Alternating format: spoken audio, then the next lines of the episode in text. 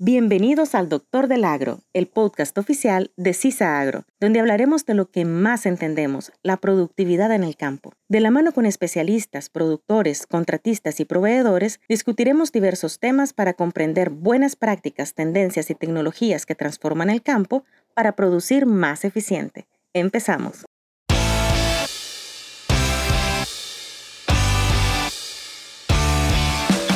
El Doctor del Agro. Capítulo número seis. Tipos de poda para el manejo de tejidos en café. Hola, ¿qué tal amigos? Buenas tardes. Les saludo a Tiffer Coleman, asesor de maquinaria liviana de CISA Agro. El día de hoy, en el podcast El Doctor del Agro, estaremos hablando acerca de la mecanización en el manejo de tejidos en el cultivo del café. Para esta plática, para esta conversación, la vamos a estar desarrollando en conjunto con Camilo García, quien se desempeña como asesor técnico comercial de CISA Agro en la zona de Ocotal y, por qué no decirlo también, Camilo es un productor de café, tiene mucha experiencia en el manejo de café. ¿Qué tal, Camilo? Buenas tardes, ¿cómo estás?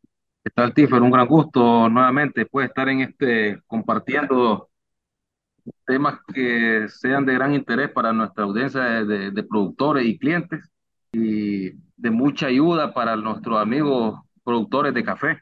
Sí, la verdad, Camilo, que hablar de café eh, es hablar de un rubro que destaca mucho, ¿verdad? O tiene mucha repercusión, tanto en lo económico como en lo social en Nicaragua. Este, este cultivo actualmente ocupa el sexto lugar en el P I B nacional y hoy por hoy es el principal producto de exportación del país con un dieciocho punto dos por ciento. Así es. Si ya nos vamos a la parte social, Camilo, este, genera más de trescientos treinta mil empleos, imagínate, en Nicaragua. Sí, así es, o sea, a pesar de, la, de las adversidades que se enfrenta el rubro, clima, situaciones eh, pues que están fuera del alcance de los productores, pero sin embargo se mantiene como el principal rubro de, de exportación. Fíjate que según datos del, del Banco Central, de estos trescientos treinta mil empleos, el quince por ciento, o sea, el café tiene un impacto en el quince por ciento del total del mercado laboral. Eso es un montón. Y ya en el sector agrícola, solo el café te genera el cincuenta y cuatro por ciento de los empleos.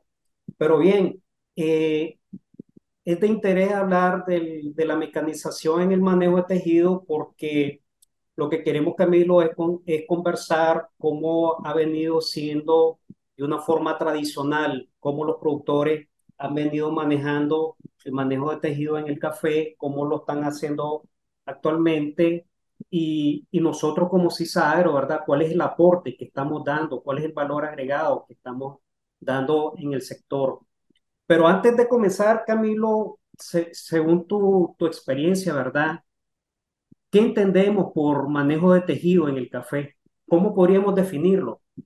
Bueno, el, mane- el concepto de manejo de tejido pues, es algo simple, pues no meramente pues, no es más que el uso de podas que se le hacen a la planta para aprovechar las características de crecimiento que ella posee, con el objetivo de mantener una cantidad adecuada de tejido productivo, pues evitar que tener esos bajones tan bruscos de, en, en la producción, sino que tener producciones más o menos estables, pues. Eso es lo que nosotros buscamos y eso es lo que se conoce como manejo de tejido. Específicamente, Camilo, ¿cómo beneficiaría entonces el, el manejo de tejido la productividad del café? Bueno, entonces, como para eso, pues, para entender en qué no, en, en qué nos beneficia el manejo de tejido, hay que partir de, de ciertos fundamentos. El primer fundamento considero yo que, pues, y tiene que ver mucho en la parte fisiológica de la planta, es que el café produce eh, únicamente en tejido nuevo, o sea, no produce en tejido viejo y agotado. Entonces, a medida que el café envejece, va perdiendo su capacidad de producir.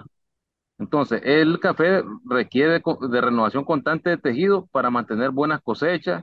La abundancia de la producción también depende del tipo de poda que se implemente. Entonces, en base a esos fundamentos que uno ya eh, encuentra lo, lo, lo, lo, eh, los beneficios pues, de manejar tejido. Entonces, después de que uno, eso fundamentalmente, e igualmente ahí caemos a lo que son lo, los objetivos de manejar tejido. Pues lo que hablamos anteriormente, que el principal objetivo es renovar te, te, tejido agotado y modificar la estructura de la planta. Este, poder, de, buscamos también lo que es mantener una adecuada relación de follaje y, y cosecha.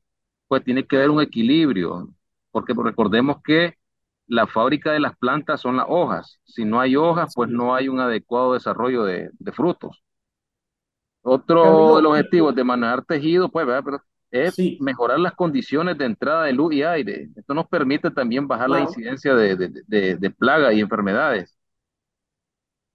Hablando de café, ¿cuáles serían los, los sistemas de poda que comúnmente se, se están empleando aquí en Nicaragua para el manejo de tejidos? Bueno, los sistemas, pues no solo en Nicaragua, sino que en todos los países que, que, que producen café, los principales sistemas de poda que, que se implementan, por ejemplo, tenemos la, la, la más común y aquí pues cayendo a la realidad de Nicaragua, que es el, el, la, la poda eh, selectiva. Después tenemos eh, otro sistema más, más conocido que son las podas cíclicas o por surco, donde ya se definen ciclos de tres, cuatro hasta cinco años, de modo que cada año uno podamos un surco y tenemos pues mantenerla, buscamos tener siempre producción estable. Y a nivel de fincas más grandes pues ya entra bastante lo que es la poda de, en, en bloques, que ya se hace pues ya, ya con lotes definidos y ya pues, se, se, se destina un, un, un recurso de poda también definido. Exacto. Ahorita que dijiste recursos de poda, eh, me tocó una vez, eh, andábamos haciendo una demostración de campo, recuerdo, con, con los equipos de corte, y una vez un productor en una finca mencionó mucho el término recursos de poda. ¿A qué llamamos recursos de poda, Camilo? Los recursos de poda son meramente las técnicas de, de, de, de, de hacer poda que los productores realizan. Entonces, ¿cuáles son los recursos de poda más utilizados? Tenemos el descope, o sea, siguiendo una, una secuencia a, a, a los diferentes recursos, tenemos el descope, después del descope tenemos el rock and roll, que es una poda alta, después del rock and roll viene otro recurso de poda que es el esqueleteado, y ya el último recurso de poda empleado es el que llamamos el recepo o, o la soca baja. Entonces, esos son los principales eh, recursos de poda que usamos nosotros en nuestros sistemas. Dentro de los sistemas de poda, esos son los recursos de poda. Yo estaba viendo, Camilo, unos datos, eh, una publicación del Banco Central, y el Banco Central eh, dice que actualmente en Nicaragua tenemos más de cuarenta y cuatro mil productores de café. Lo que me llama la atención es que, según los datos, el noventa y siete por ciento de los productores de café son pequeños. Estamos hablando de productores de una hectárea hasta quince hectáreas. Sí. Según lo que nos has explicado sobre los sistemas de poda, ¿cuál crees vos que sería el, el sistema que mejor le conviene a un pequeño productor para el manejo de tejido?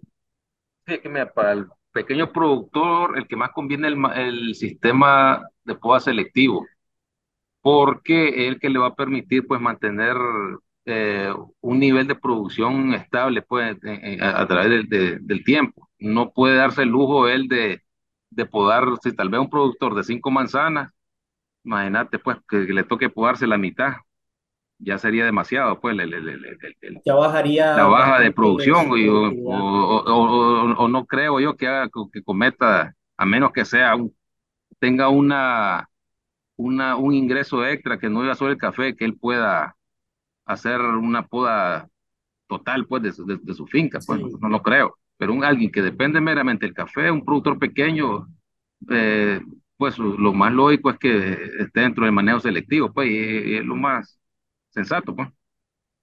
Y tradicionalmente, ¿cómo, cómo consideras vos que se ha venido manejando lo que es la poda? Eh, haciendo un recorrido, por ejemplo, los noventa, de los ochenta, noventa para acá, ¿qué tipo de herramientas se han venido implementando para este tipo de, de manejo? Sí, yo creo que desde, incluso desde antes de los, no- bueno, hablemos de los noventa, pues, porque tal vez para, para, de los noventa para atrás, yo creo que la gente ni siquiera hacía mucho, demasiado manejo, pues las fincas estaban casi al, a crecimiento libre, pero hablando del noventa, por decir algo, hasta el dos mil, pues lo, las herramientas más comunes, y de hecho que todavía se siguen usando, pues el machete y el serrucho, el palo de zorro, que es la misma. Ya algunos ciertos productores ya empezaban a usar el uso de, de- de motosierras pequeñas para, para poda. Pues y ya es cayendo a la, a la, a la esta, a la actualidad, pues aún todavía hay clientes que, co- que conservan eh, o mantienen ese, ese, eh, ese tipo de, de, de- de herram- de herramientas para manejar poda, pues. Hay, todavía hay bastante tradicionalismo en cuanto a la, al No, claro manejo de que la sí, poda. claro que sí. Este, igual nosotros, por ejemplo, vos sabes pues que en CISA Agro venimos trabajando, creo que ya tenemos, Camilo, como ocho años, ¿verdad? Ocho, diez años de venir trabajando una oferta técnica en cuanto a tener un portafolio de equipos de corte, Así es, así tanto es, sí. para yo- podas de recepo, podas de bandola. Este, y me ha tocado, pues nos ha tocado cuando andamos en fincas, incluso fincas que son grandes, hablando en extensión de área cultivada, Sí, a finca ya de, de, ciento veinte, de, de cien ciento cuarenta. manzanas en adelante, pues. Sí, todavía utilizan, todavía están utilizando la cola de zorro. Sí, así es, o sea, y si ya Y, lo, ya uno lo que quiere, pues el productor y uno también como asesor, uno lo que busca es que el productor tenga avance en sus labores. Al final el avance es, es- es ahorro de mucho dinero, donde puede aprovechar ese tiempo en, en- en- en realizar otras labores de la finca. Además tenemos el problema actual y que se va a seguir poniendo más grave, que es la situación de, de la mano de obra. Entonces, ya ahorita a esta altura, en la situación que estamos y ya viendo a futuro, ya la mecanización, no solo de la poda, sino que de la- del resto de labores, va a ser una necesidad. es una necesidad y es Eh, puede ser una una, necesidad, así es. y es, y es una realidad. Ya hoy en día el tema de mano de obra, como decís vos, cada vez se está haciendo más grave, más difícil. Muchas Sí, veces los productores, incluso, bueno, estamos hablando de manejo de tejido, pero muchas veces en periodos picos de corte tienen que ser eh, grandes recorridos para, para conseguir gente para el corte de café.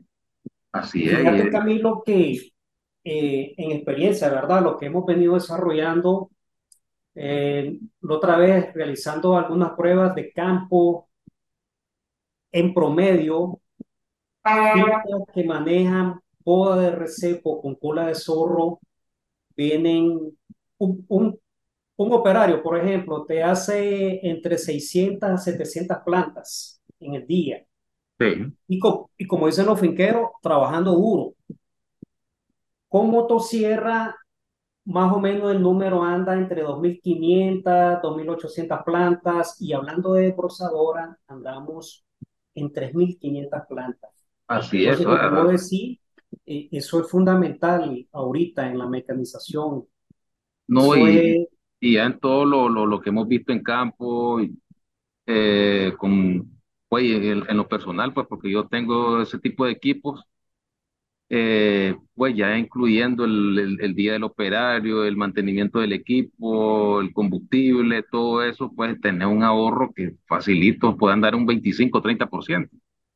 anda por ahí, anda en un treinta y cuatro por ciento aproximadamente, porque cuando nosotros realizamos las pruebas de campo, ahí metemos todo, pues porque cuando vos le presentas estos resultados al productor, incluso ahí nosotros metemos la depreciación diaria del equipo para que ellos eso lo manejen contablemente. Metemos el consumo de combustible, el aceite de los tiempos, si, us- si, eh, el periodo o la vida útil de, de la cuchilla que estás utilizando. Entonces, por ejemplo, con cola de zorro andas utilizando cinco punto siete, diez hombres pa- por manzana. En motosierra andas en uno punto dos días hombres.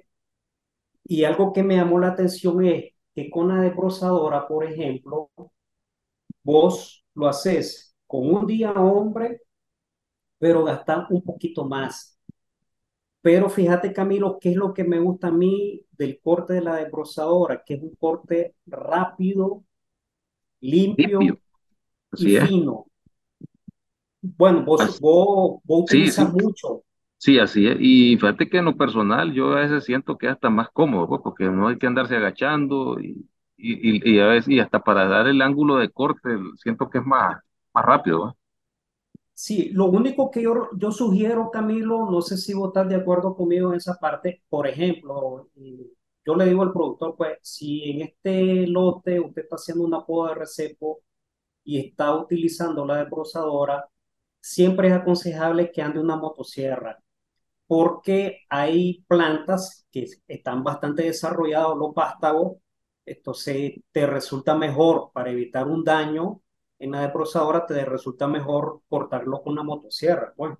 No, Y y pues, también en, en campo te encontrás eh, árboles muy viejos que tenés que, que necesitas hacer ya, o sea, cuando te toca, por decir algo, eliminar la planta, pues que querés hacer un corte raso, ahí exacto. eh, eh, es con motosierra. Pues la desbrozadora te funciona cuando va a hacer cortes de treinta, cuarenta centímetros de alto, pero corte raso, no, no, porque el- es madera muy gruesa que el, el, el- el grosor de la- del disco no te da, pues tenés- tendrías que bordear el tronco y eso te implica más tiempo y, y esa parte eh, eh, eh, es muy dura.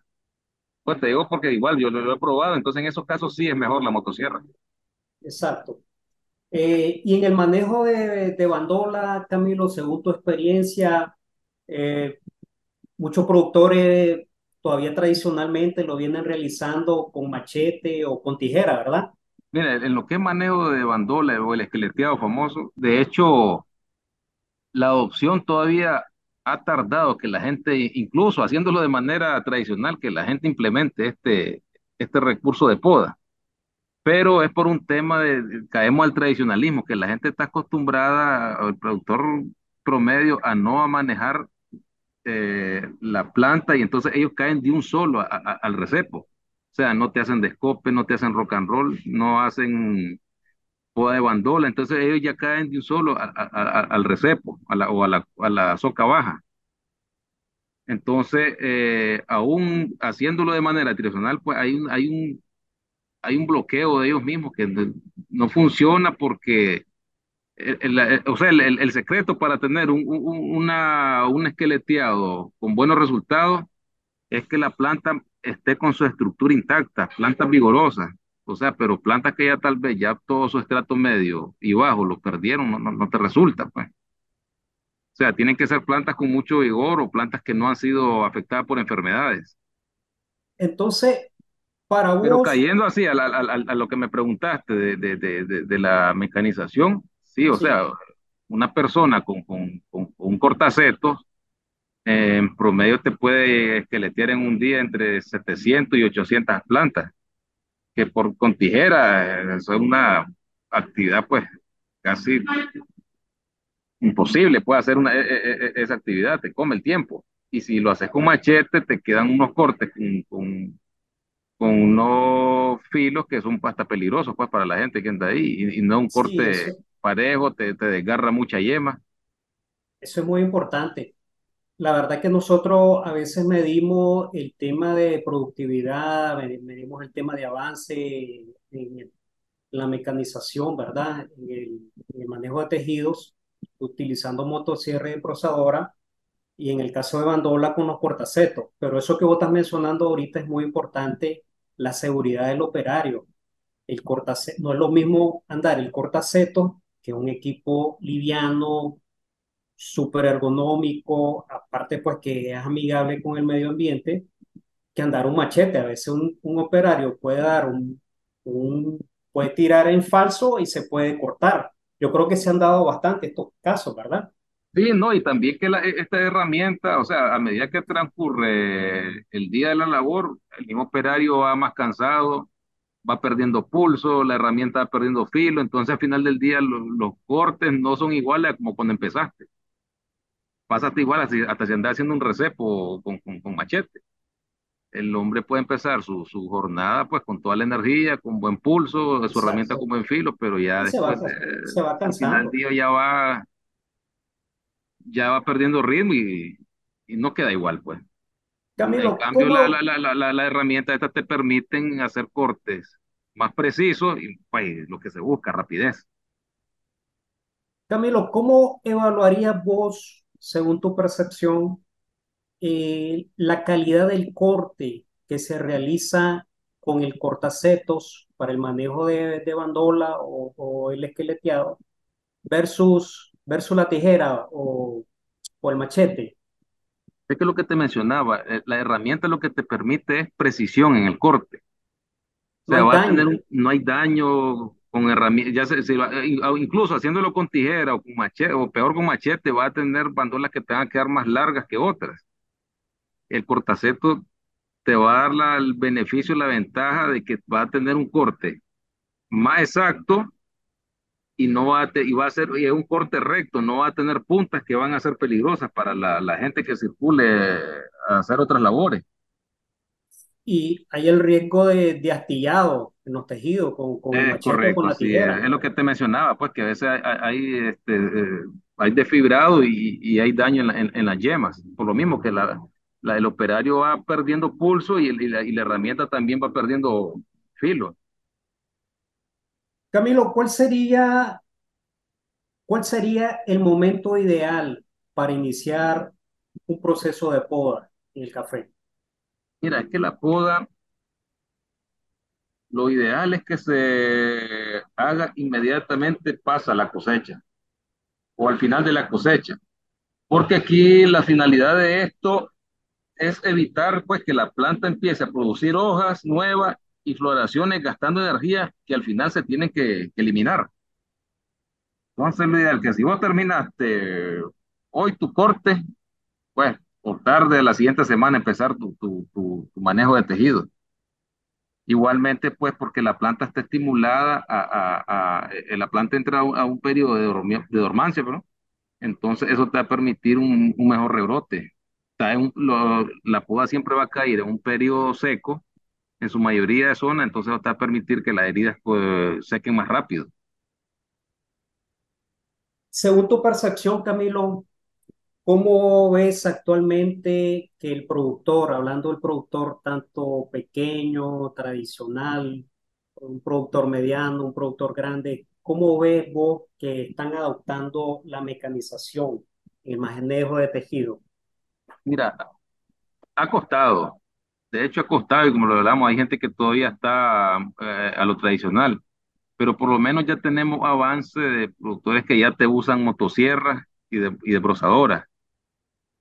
Estamos ya encaminados a que vaya la adopción a, a, al uso de cortacetos, pero para caer a la mecanización tenemos que primero convencer, convencer a la gente de que la planta no solamente se le hace recepo, sino que hay que saber explotar lo, todos los sistemas y recursos de poda que hay. Entonces, cuando ya la gente convencemos a esa parte, entonces ya caemos a lo que es a la parte de mecanización. Otro punto es que la gente tiene también que preparar sus cafetales para la mecanización. Hay que ir Exacto. dejando ya la, la, la, la, los sistemas de siembra anteriores Exacto. por manejar ahora sistemas con calles más amplias que permitan pues la, la, la operatividad de estos equipos, sí. que faciliten pues. Sí, Incluso sí. no solo lo, lo, lo que es poda, se te facilita el control de malezas con desbrozadoras, se te facilita la, la, las fumigaciones, se te facilita el corte y ya pues ya en un futuro no muy lejano pues ya, ya de hecho ya tenemos equipos para cosecha de café, entonces todo eso también nos va a permitir eh, facilitar la mecanización de la recolección de café. No, igual, yo creo que esto de la mecanización también para nosotros como CISA Agro, vos en la parte de, como asesor técnico comercial y, y yo en mi parte de viendo el tema de maquinaria, en todo este tiempo, cómo hemos venido configurando nuestra propuesta, porque nosotros estamos pensando en equipos que sean livianos, ergonómicos, pero que a la vez te den la potencia.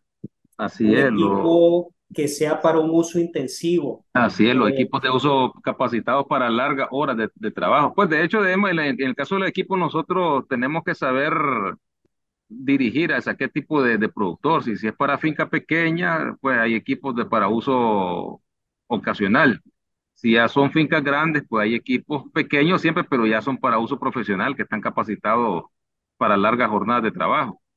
Entonces ya eso, eso esa muy... parte ya la, hemos, ya la tenemos bien identificada y, y, sí. y bueno, ha ayudado mucho en, en, en, en, en la funcionalidad de los equipos. Exacto. Este, y yo creo que igual hemos venido aprendiendo eh, en cómo venir orientando al productor, ¿verdad? Lo que vos dijiste anteriormente. Este, cómo él venga cambiando sus sistemas de siembra, adecuando las densidades poblacionales, porque muchas veces, a veces el productor cree que vos tenés que adecuar los equipos al cultivo, y es lo contrario, vos tenés que venir Así adecuando tu cultivo a, a la tecnología que vas a emplear. Es correcto, así es. O sea, es el, es el principal reto que tenemos ahorita, pues que la gente vaya cambiando su, su, su, su, su sistema de, de, de, de establecimiento. O sea, y eso incluso no, no solo te va a permitir este, facilitar la mecanización, sino que hasta del punto de vista por el cambio climático, cuando vos tenés cultivos de, de, de, de calle ancha, te permite manejar más sombra. O sea, la planta tiene mayor entrada de luz y aire. O sea, no solo tener otros beneficios con eso.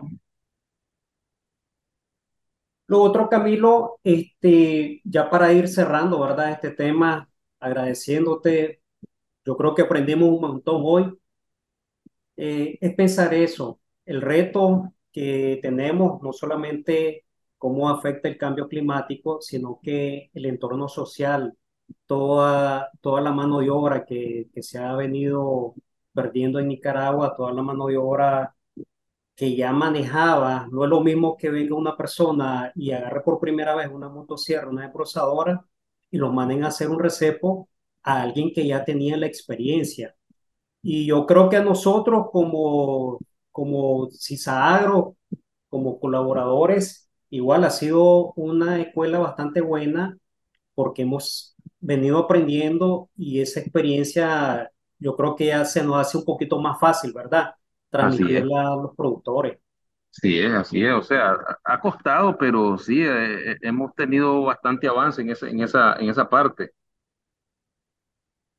Ok, Camilo, muchas gracias. Yo creo que sería bueno tocar, hablar siempre de la mecanización y quizá un poquito más adelante eh, dar a conocer qué es lo que hemos venido haciendo en cuanto a la mecanización en el corte de café, pero yo creo que por hoy el tema de mecanización en el manejo de tejido se, se tocó bastante a fondo, ¿verdad? Así es, lo digo, lo sé, y tenemos todavía mucho camino por recorrer en este tema. Ok, Camilo, muchas gracias. Buenas tardes a todas las personas. Y gracias por la invitación. Ok, Camilo, buenas tardes a todas las personas que nos acompañaron hoy en el podcast El Doctor del Agro.